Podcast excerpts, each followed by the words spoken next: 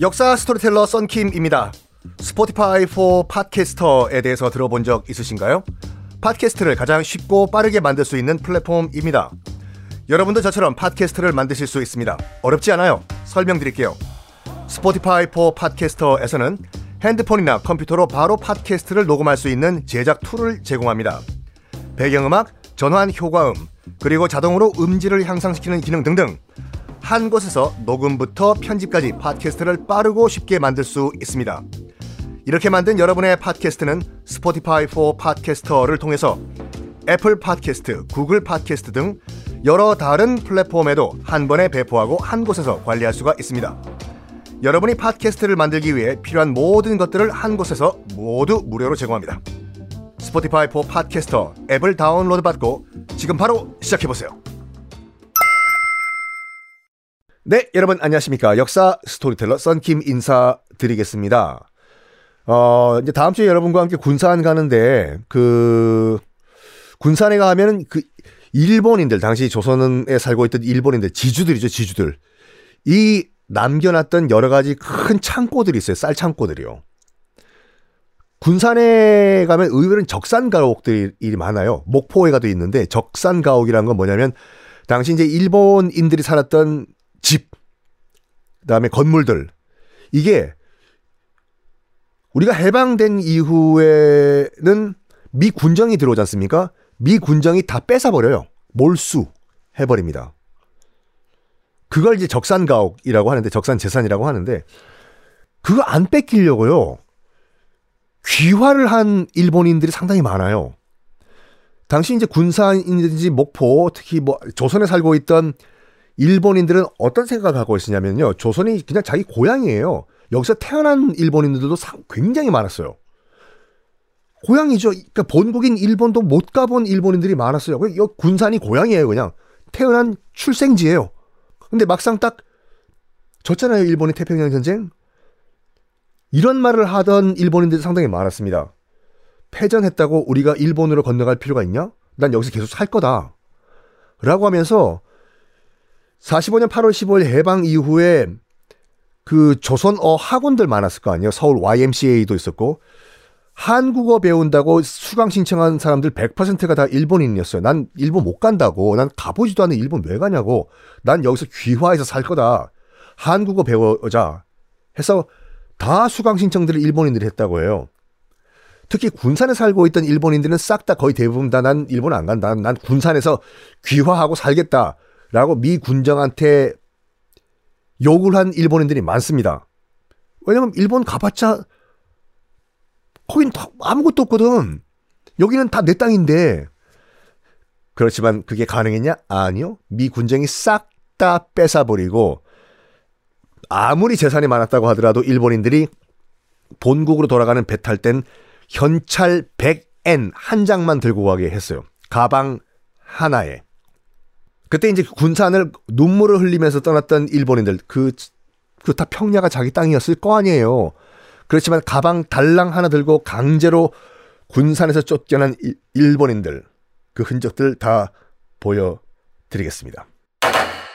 허균 허균이 여러분 기억하시겠지만 이 말도 안 되는 인목 왕후 암살 사건 등등등 오키나와의 류쿠국이 쳐들어온다는 헛소리를 뿌린 이유 등등등 왜 이런 무리수를 뒀나? 그 근본 이유 기억력 테스트 go 왜 why 왜?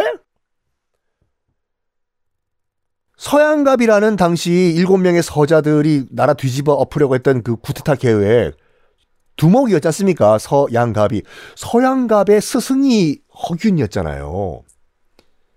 그왜 그럼 서양갑이랑 허균이랑 어울렸냐?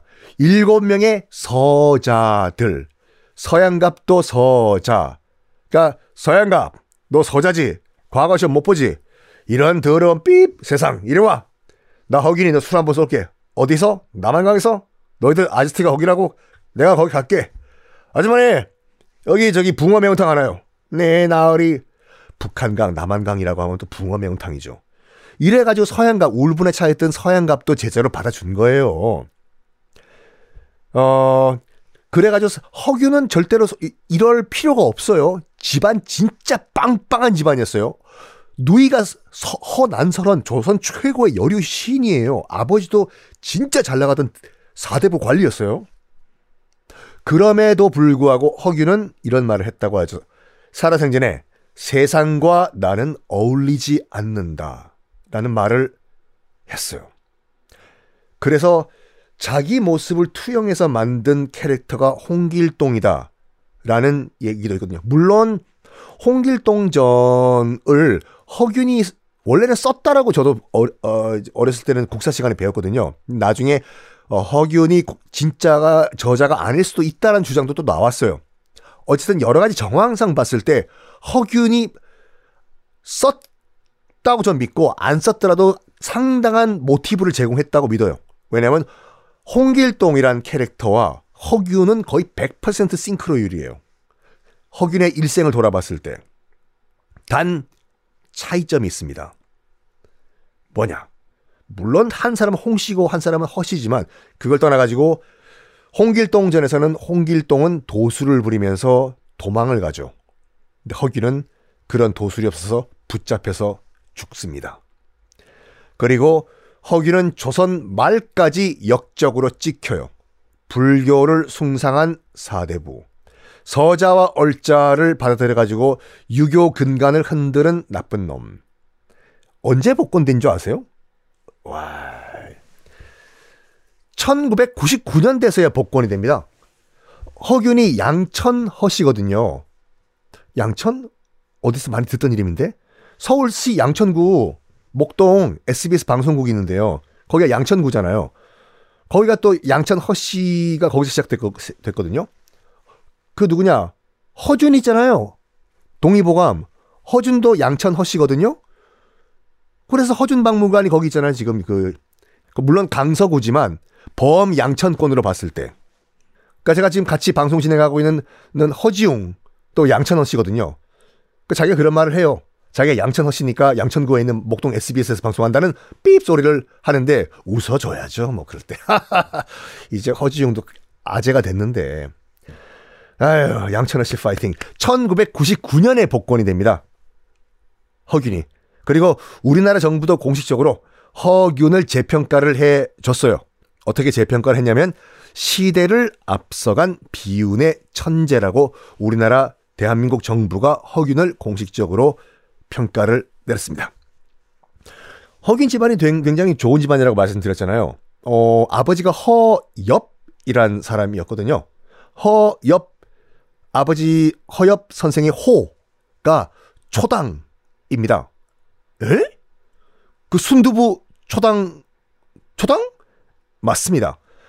허균의 아버지 허엽 선생이 강릉에서 관리로 일을 할 때 거기서 시간 많을 거 아니에요.